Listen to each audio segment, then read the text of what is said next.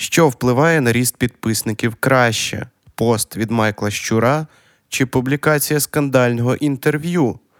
Як займатися музичним медіа не з Києва, коли редакція не залежить від роботи концертного оператора? І як же закарпатським медіа все-таки вдалося? Привіт! Це Потоп Подкаст від журналу Потоп. Тут ми говоримо про те, що музика робить з нами, з вами та з культурою. Впоратись з цим можна тільки самостійно, тому що порятунок тих, хто тоне, в руках тих, хто тоне. Це сезон Бондарчука.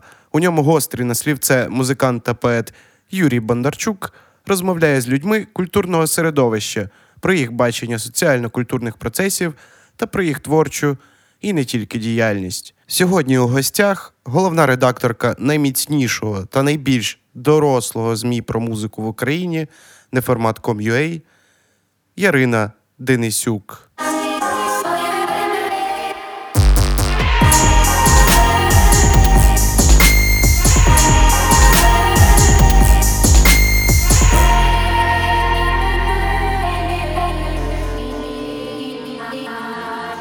В квітні місяці в Фейсбуці телебачення Торонто з'явився пост, в якому от вони якось так промовтили вас, згадували не формат, писали, що ось це такий ресурс, який пишуть про музику і все таке.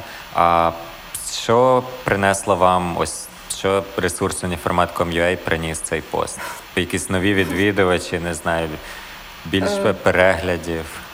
Ну, дивися, по-перше, в нас не було якогось прямого, знаєш, там коду або чогось такого, щоб ми могли от прям напряму відслідкувати. Тобто uh-huh. це просто у них е, була така акція доброї волі, коли вони вирішили, uh-huh. що карантин дуже негативно впливає на малі бізнеси. Зробили анкетку, будь-хто міг заповнити, і вони там якусь кількість цих малих бізнесів таким чином у себе пропіарили.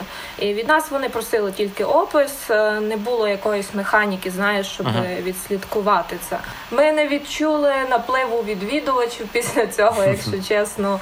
І ну такого і не очікувалося. Та і ми, чесно кажучи, відправили заявку по фану.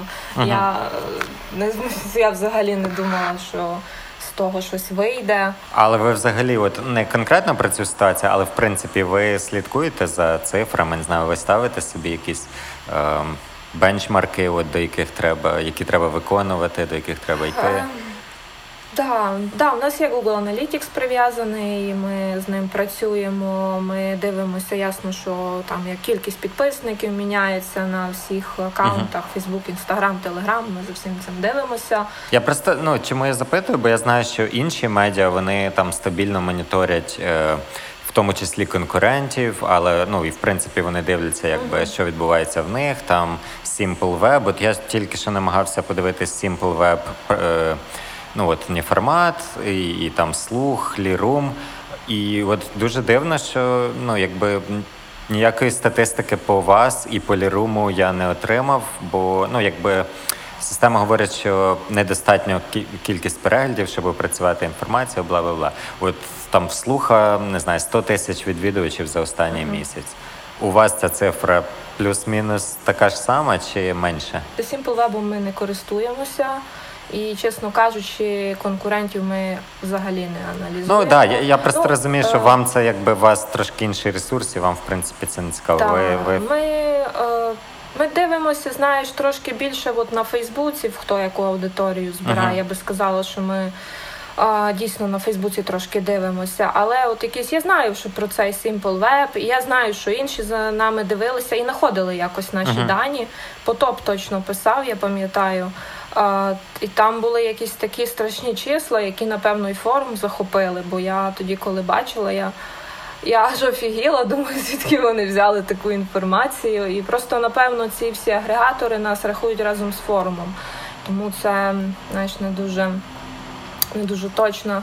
Ми не дуже активно взаємодіємо з форумом, якщо чесно. Uh-huh. А, І ну, форум взагалі не є в нашому підпорядкуванні, якщо uh-huh. так сказати. Форум залишається в принципі за нуком, і ем, ну, у нас десь 35 тисяч переглядів на місяць. Угу. Ну, тобі здається, це нормальна цифра? Чи чи не знаю, все одно? Вона не дуже міняється за останні роки. Ми, е, ми дійшли до якогось порогу десь півтора роки тому, напевно, так, щоб навскідку. І після якого, ну як це було взагалі, в 17-му році е, я стала головною редакторкою, і я стала серйозно займатися сайтом. А в нас стали регу... наші публікації стали регулярними, новини стали більш регулярними. Тобто це стала моя основна робота. І за півроку е, я пам- здається, дивилася. Мені вдалося збільшити ледь не втричі наші показники просто за рахунок систематичної роботи. Тобто я не робила щось, Бог знає, яке це ну.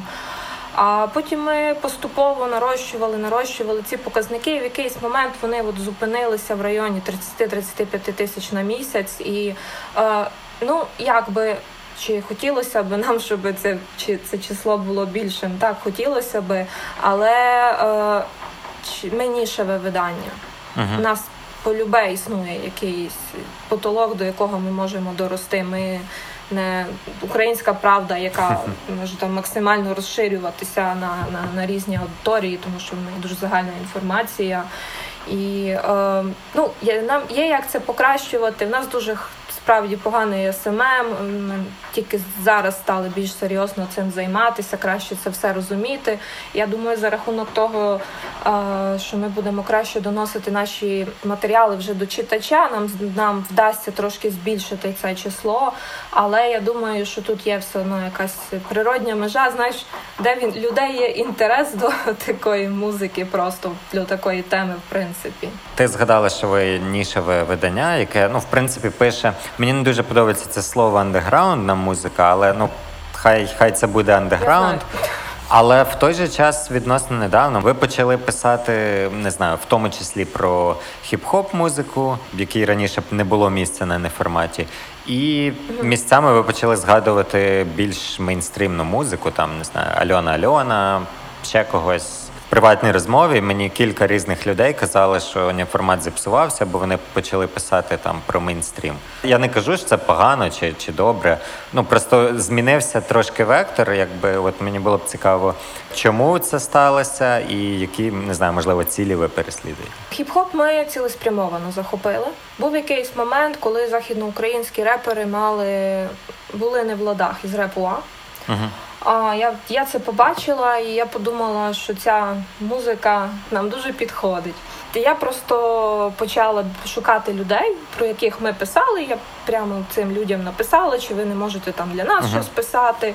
Просто стала більше якось уваги на це звертати. І дійсно, оця захоплення українськомовного репу це наша ніша. Ми не взяли на себе весь реп український, тому що його дуже багато. Ми взяли маленьку нішу.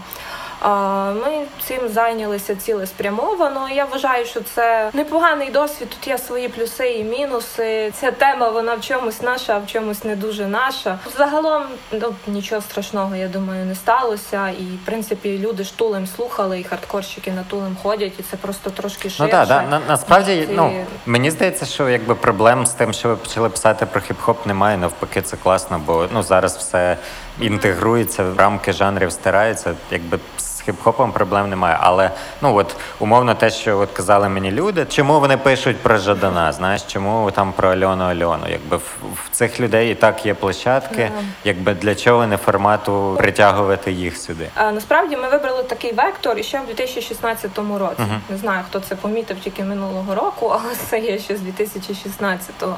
Е, Ми тоді з Сашою вирішували, про що ми будемо писати. І ми зразу вирішили, що ми розширюємо трошки рамки неформату. Це, це, зра- це відразу було зрозуміло. Ми вирішили, що ми ну, зберігаємо цю наше ядро, про що завжди писалося.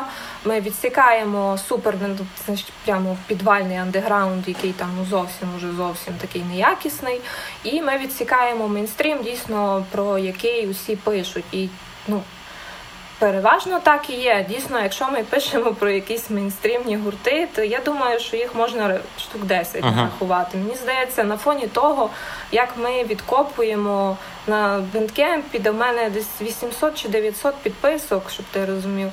Е, де ми відкопуємо весь цей андеграунд. Я я буду використовувати це слово, я вважаю його легітимним. Мені подобається так що серіал. Мені здається, що це дойоб, коротше, на пустому місці, Мгм. чесно, на фоні цього. Я ну не знаю, які тобі це люди казали, але ну є категорія старих користувачів форуму, які які хотіли би, аби все так лишилося, як було, не знаю, в 2010-му або в 2000, не знаю, якому там ще ранішому році. Але так же ж ну не може бути. Ми не можемо стояти на місці. І е, тоді була та велике було ком'юніті, велика там тусовка. Ця може в цьому був сенс. Але зараз е, ця тусовка розпалася. Це окремі люди, які старішають, які заводять родини. Ну і нам треба якось розширювати свою аудиторію. І ми да, ми свідомо захоплюємо інді, якесь там ще щось. Ну трошки таке. Да, ми, ми, ну, ми цілком розуміємо, що у нас є ядро аудиторії, да, оці ще старі е, наші читачі, які оцінують те, те, що всі розумі- розуміють під неформатом, і ну це лишається нашою головною цінністю. Але ми на нього нашаровуємо дійсно трошки інші елементи. Бо ну а як привести нових людей в цю музику, якщо вони як зразу ма- мають гриндкор почати слухати, чи як? Ну як це собі люди виявляють? А ви намагаєтесь зберігати такий баланс між ось тим старим неформатом, ось цього форумного періоду, і, і ось якби новим вектором, куди ви рухаєтесь. І в принципі це виглядає досить непогано. Ось ця серія статей е, «Неф- неформат Family, де ви згадуєте різні гурти, якраз ось того часу, які якимось чином стосувалися от тусовки цієї форумної тусовки. Але в якийсь момент я думаю, що у вас закінчаться всі ці групи, бо їх насправді не так і Ну там було багато груп, але не знаю, можливо, про кожну не варто писати. Як ти думаєш, чи можете ви в якийсь, в якийсь момент просто втратити ось цю аудиторію, яка власне форумна, ось тих 2010-х років, можливо? Ну таке може статися. Я не відкидаю такий варіант, але я думаю, що це буде набагато пізніше, тому що все одно нема такого, що сцена завмерла і перестала розвиватися. Просто є одні ті самі люди, які грають, просто які там, як е, Сергій Скнайфемен, який вже поміняв там 100-500 гуртів. Да, він далі грає, грає, якісь нові в нього там колективи. І таких людей ну насправді є більше. І через такі гурти зберігається зв'язок. Ця рубрика це просто поностальгувати. Е, Ну, нас було пару цілей в цій рубриці. Насправді, по-перше, поностальгувати. По-друге, це певний якийсь такий історичний зріз, де можна якісь там висновки зробити, згадати для себе щось. А третє, що ми задумували, може, можливо, це би було стимулом для учасників цих гуртів повернутися до діяльності, до якоїсь активності, може ще щось зробити нове. Ну то найбільш напевно нереалістично з цих цілей, але трошки така вона теж була. Е, Але ну ми точно не покладаємо задачу зберегти стару аудиторію виключно на цю рубрику. І це я, я особисто розглядаю це просто як одну з наших численних рубрик, яка та в якийсь момент закінчиться, як е, закінчувалися попередні рубрики. Це абсолютно нормально. І ну видумаємо ще щось нове. Аудиторія, ну вона буде органічно відпадати, тому що те, з чого я починала, розумієш, люди банально стають старші, і у нас знаєш, як в Україні, чим ти стаєш старший, там це сім'я, і реально в ділі лишаються лише такі, хто там, характером до того всього прикипів. І так далі, а багатьох людей просто зжирає побут, або ну та й не можна вічно бути, знаєш, молодим і задорним і так далі. Е, Тому, тому ми, ми справді дуже багато думаємо над тим. е, Ми, ми усвідомлюємо загрозу втрати да, поступової якихось там частини читачів, і ми весь час думаємо над тим, як е, і ще молоду аудиторію якусь приваблювати. Ну не скажу тобі, що у нас є якісь дуже а, з- е, успіхи в цьому напрямку, але ми постійно над цим думаємо, тому що як оцей пан Крок MBA каже, я, йому вірю дійсно майбутнє за молодими, за школярами, і треба думати, як їх зацікавлювати просто хорошою музикою, як їх вводити в це поле. Я б хотів би ще поговорити про фінансування. От на відміну від інших медіа, які там зав'язані на е, концертних операторів, які продають квитки, формат якби не знаю, чи можна назвати це самофінансування. Тобто, у вас, ну наскільки я розумію, є людина, яка платить, от оплачує роботу редакції. Недавно зайшла мова про Patreon. Ви згадуєте, що ви плануєте там вводити Patreon. Як ти думаєш, наскільки це може бути успішним? Чи зможе от Patreon, ваші підписники е, підтримувати роботу редакції? Ми не розраховуємо, що повністю зможе. У нас є ми зараз працюємо якраз над е, планом фінансової диверсифікації. І е, ми розглядаємо кілька джерел доходів. Ми хочемо працювати з нативною рекламою. Для цього треба дещо підготувати це один напрям. Ем, Ми хочемо донейти, ми розглядаємо справді як серйозний напрям, але ми не думаємо, що це має повністю покривати всі наші витрати, тому що ну, в Україні е, читачі ну, не зовсім готові платити в принципі за інформацію. Мгм. Я думаю, це актуально для всіх медіа. І ем, поки що, ну, ми, як ми на, ми на шляху, ми знаєш, якраз про це все думаємо. Як, як правильно прокомунікувати до людей, і ми якраз ділили е, людей на дві групи. По-перше, до читачів, як правильно донести, що ми е, для них цю всю інформацію робимо. Якраз нам приход... не за рахунок того, що в нас на даний момент да, є оце самофінансування, як ти сказав, Мгм. нам не приходиться писати про всяку туфту, про якісь там, не знаю, гурти чисто за рекламу, щоб щось заробити, хоч, хоч будь-на чому. А, і нам треба, по-друге, донести до музикантів, що ну. Те, що ми про них пишемо, ну, по-перше, що це корисно в принципі для них. А по-друге, що це насправді коштує грошей. Ми зараз рахували написати одну новину, коштує, якщо взяти собі вартість із е, інфраструктурою, з роботою редакції, з бухгалтеркою, з усім з усім процесом, одна новина коштує пару сотень гривень, щоб ти розумів. Я коли порахувала, я сама офігіла.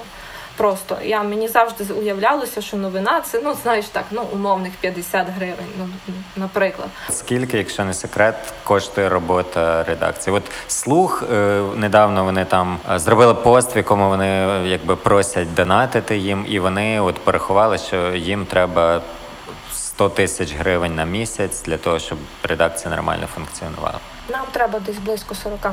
Скільки у вас людей в редакції? Ну я знаю, що у вас там міняються люди, якісь є запрошення, автори. Виходить п'ятеро, п'ятеро постійних людей, і пул фрілансерів у нас десь 20 плюс людей там. Про новини я ще хотів е, запитати. От насправді я знаю, що це дуже велика проблема і комунікації, мабуть, е, між медіа і там і гуртами, чи муз- музикантами, точніше, які їм надсилають якісь там прес-релізи. І, і це все просто якось навіть не футболиться, а просто забивається, немає ніякої комунікації. Я просто бачив це недавно, що у вас вже є такі якісь е, стандартна відповідь. Там дякуємо, що ви надіслали нам прес-реліз чи новину. Ми там її розглянемо, бла бла бла. Що вже насправді дуже круто, і ти розумієш, що окей, хтось як мінімум отримав цей лист там і, і все таке. І мені, ну, мені в принципі подобається ваш підхід до новин. Ви не просто там банально берете ось е, якусь новину і публікуєте її, і, навіть не знаю, не відкриваєте і самі не читаєте. Ви робите ось це таке е, анкетку.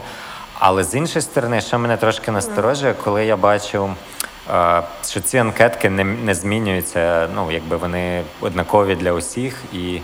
І це трошки так собі. Я знаю, що це якби ресурс, на який йде дуже багато часу, але от є якесь трошки ось таке не до кінця якісно це зроблено. Тобто це краще, ніж будь-в кого іншого, але от є якісь все одно ось ці такі мілки.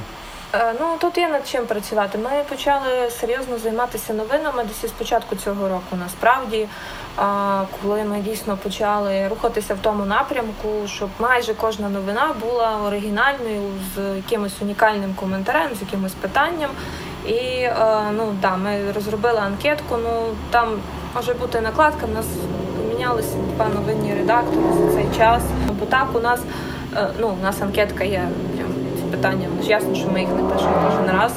Ну чому ми так робимо? Це нам дуже економить час. Ну, да, да, я розумію. автоматизації, ти не вигребеш писати оригінальні новини просто. Кожній рецензії ви додаєте ось е, в кінці рецензії ви додаєте ось цей такий дисклеймер, що редакція не несе відповідальності, бла бла бла.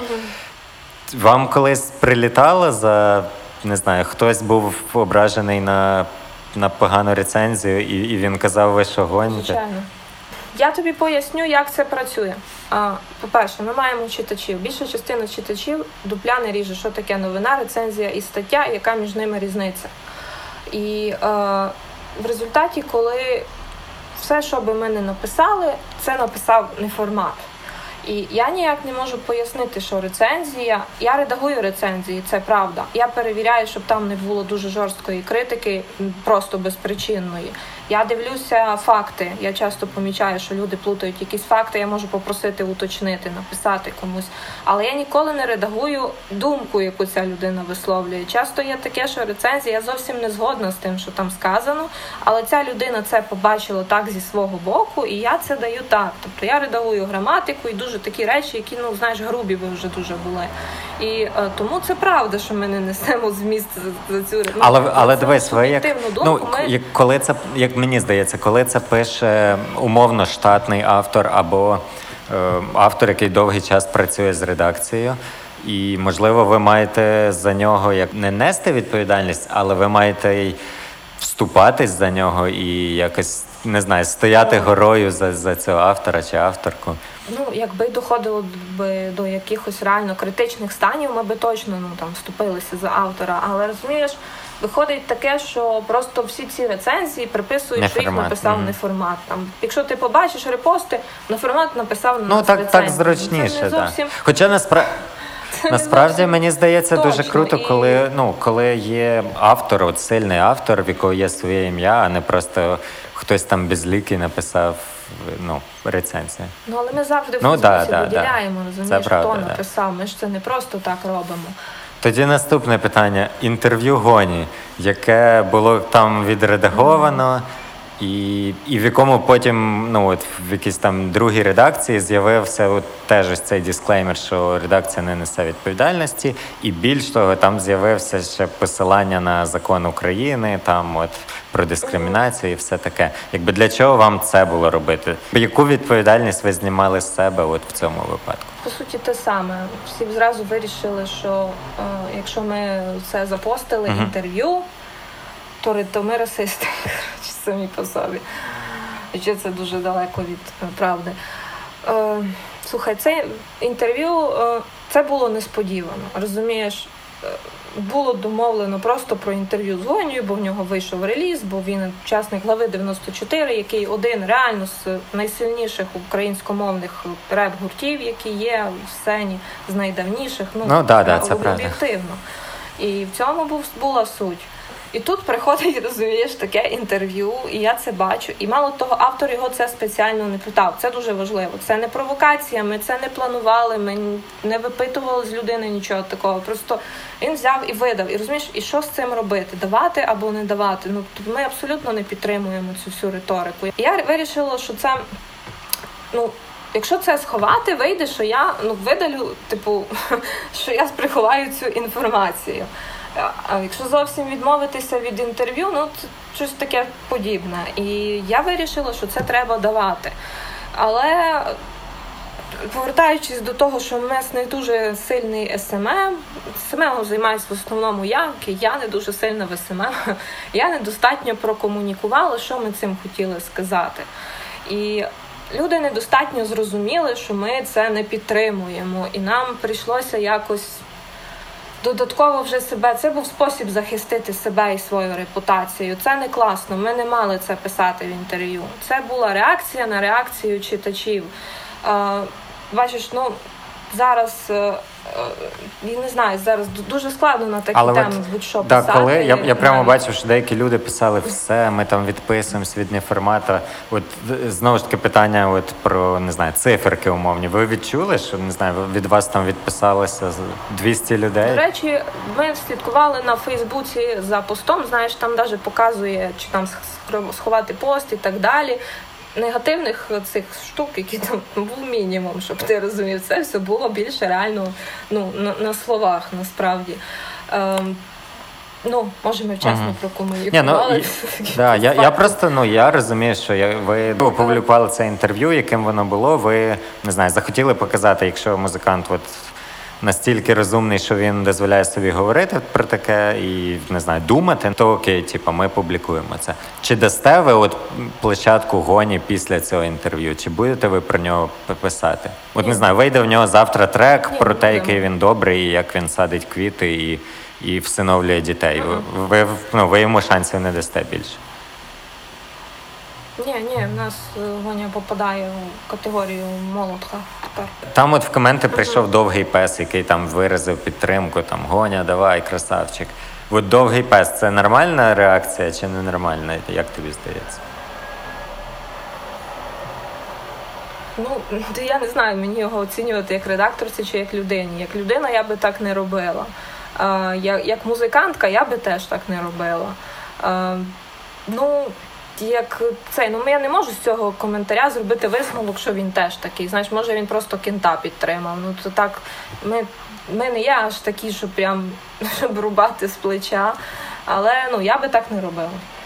Мені більше подобається то, як Степан у інтерв'ю репу А відреагував. Там адекватна реакція здорова. Я вважаю, що я правильно вирішила публікувати це інтерв'ю. Там були мінуси в цьому рішенні. Ми дійсно дали хейт-спіч, і для когось цей хейт-спіч був як підтримка його думок. Да.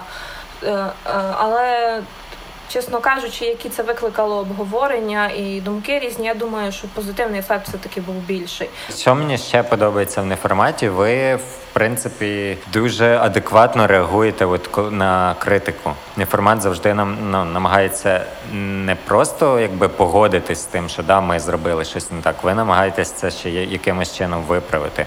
Був матеріал, в якому ви там згадували, як музиканти. Заробляють музикою. Там було чотири чоловіка, жодної жінки, і вам, вам сказали come on, що музиканти в нас тільки чоловічої статі. І після цього ви зроб- зробили і продовжите робити серію матеріалів вже про жінок-музиканток. Мені зараз здається, що ось ці матеріали про жінок, от недавній, який вийшов жінок-музиканток, що це вже таке як свого роду просвітництво для людей. Тобто ви намагаєтесь показати, от є ще така сторона. Чи, чи є це якби просвітництвом для, для всіх, чи можливо ви таким чином розвиваєте і редакцію в тому числі? Ну, на критику треба реагувати. Це нормально, що нас критикують, і нормально, що ми помиляємося, тому що при такій кількості матеріалів важко типу, не помилитися ніде зовсім. І е, ну, намагаємося виправити. Я знаю, ну по ну я ну, ти так спитав, це якась не знаю. Мені то це такий природній процес. Я не знаю, як інакше. Це завжди стрес для мене, чесно кажучи, коли щось таке, як з ситуації з. Але ну треба вчитися на таких ситуаціях. Ти вчишся на майбутнє, як Мгм. не робити далі, або як робити. А, тому, тому класно реагувати на критику, бо це для тебе корисно на майбутнє.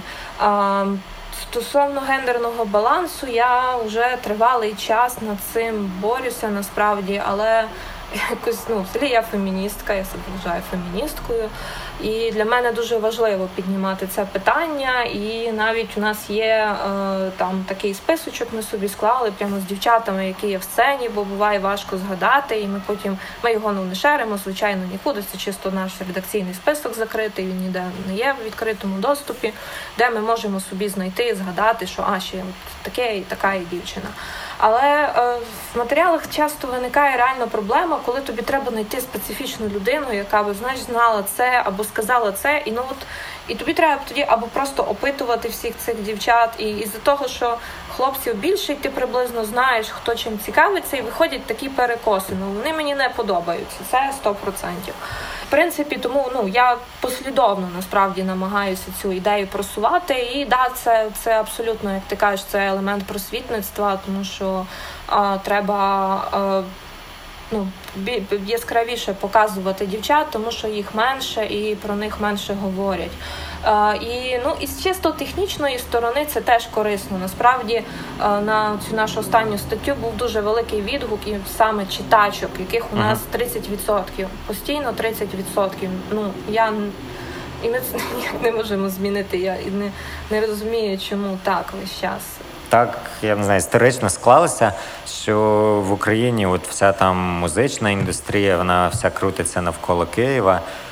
Е, Чи важко ну, вести роботу редакції з Ужгорода? Якби, чи, чи є якісь проблеми з Ну, тим, що е, ви от не в Києві? я би сказала тобі точніше, не так. Наша редакція навіть не в Ужгороді, наша редакція в інтернеті. Я з Ужгорода, Єгор з Чернігова, Ксюша в Одесі, е, Саша в Києві, його сестра взагалі в Полтаві, яка там допомагає, Аліна в Дніпрі. Розумієш, у нас виходить, що у нас нема навіть близько якогось Мгм. єдиного центру, де все концентрується, і ми вже. Ну, ми, ну, то ми б могли уроки давати тим, хто зараз в карантинній ситуації опинився. Ми вже пару років так ведемо роботу, у нас вже є досвід. І ем, ну як, ну просто робимо регулярні дзвінки два, два рази на тиждень і постійно проговорюємо всі питання, хто що робить, в кого є якісь проблеми. І е, ну, напевно було би легше, якби був офіс, де ти і швидше, де ти можеш до когось підійти, спитати, щось швиденько показати е, напряму. ем, але так, ну це стосовно роботи редакції, загалом у нас проблем немає, ми вже за пару років навчилися. А стосовно особисто мене, е, ну знаєш, я відчуваю е, те, що я е, далеко від центру цього культурного життя. Да, дійсно, я це відчуваю. Я, ну, я ж слідкую за всім, що відбувається, і все відбувається в Києві. Е, але ну, в принципі, ідея мене переїхати в Київ була б дуже доброю, тому що це би дало. Думаю, великий поштовх для розвитку. Бо я деколи відчуваю, що я знаєш, сижу тут в своєму болоті зі своїми ідеями, і це реально не класно. Ем, але зараз умови ні фінансові не дозволяють туди, Мгм. щоб я переїхала, ні ну, якісь інші. Тому, на жаль, на жаль, приходиться так, але в тому є ну був би великий зміст і великий плюс насправді, якби я була там. Я там раніше стежив більше за якимись просто медіа в Україні, і от ну власне те, те про що ми тільки що говорили, що більшість сконцентрована так чи інакше в Києві. Але от е, ще раніше я помітив, що от на Закарпатті дуже є насправді сильні медіа, які могли б дуже легко конкурувати ну от з такими умовно загальноукраїнськими. От я пам'ятаю, Вараш був такий журнал, не знаю, чи вони ще активні. І от Радіо Єден, яке ну досить потужне радіо, яке робить там одна людина. Як тобі здається, чому ну от чому у вас регіональні медіа, якщо можливо, не знаю, вони не, не найсильніші, але вони точно не слабші, ніж ось такі медіа з більшими грошима і з більшими можливостями. тому що за ними стоять класні люди. А Варшем керує Русана, яка вчилася, ну так щоб не збрехати, ну в Києві, може і в Києво-Могилянці. Розумієш, це здається, це дуже бекграунд сильний. Е, Її чоловік Діма Тужанський е, теж так само має такий дуже потужний бекграунд Мгм. з Києва. Він ну тому там просто є дуже чітке розуміння процесів, дуже хороша освіта, дуже просто талановиті люди, талановита команда зібрана в цьому варуші. А Що стосується Олексія Уманського, ну це просто. е, Ти знаєш, є талановиті люди, які мають мільйон ідей щодня. І от це якраз про нього. І е, ну, без нього цього радіо не було би. От без нього одного забери його і, і все, радіо би засипалося, з нього би нічого не було. Але за рахунок того, що скільки він знає людей, як він постійно вигадує щось нове, то ясно, що це видно на всю Україну, тому що в нього ну насправді такі оригінальні круті ідеї. Я просто захоплююся цією людиною. Я би хотіла хоча б там 10% мати такого в голові. На цьому все. Слідкуйте за неформат.com.ua. Цьому подкасту ставте лайки, пишіть коменти. Заходьте в інстаграм Потоп мак. Зараз там охуєвший гівевей рарних футболок. Звісно, підписуйтесь там, де вам буде зручно. Це був Потоп Подкаст, п'ятий випуск сезону Бондарчука. Гарного дня, чи коли ви там це слухаєте.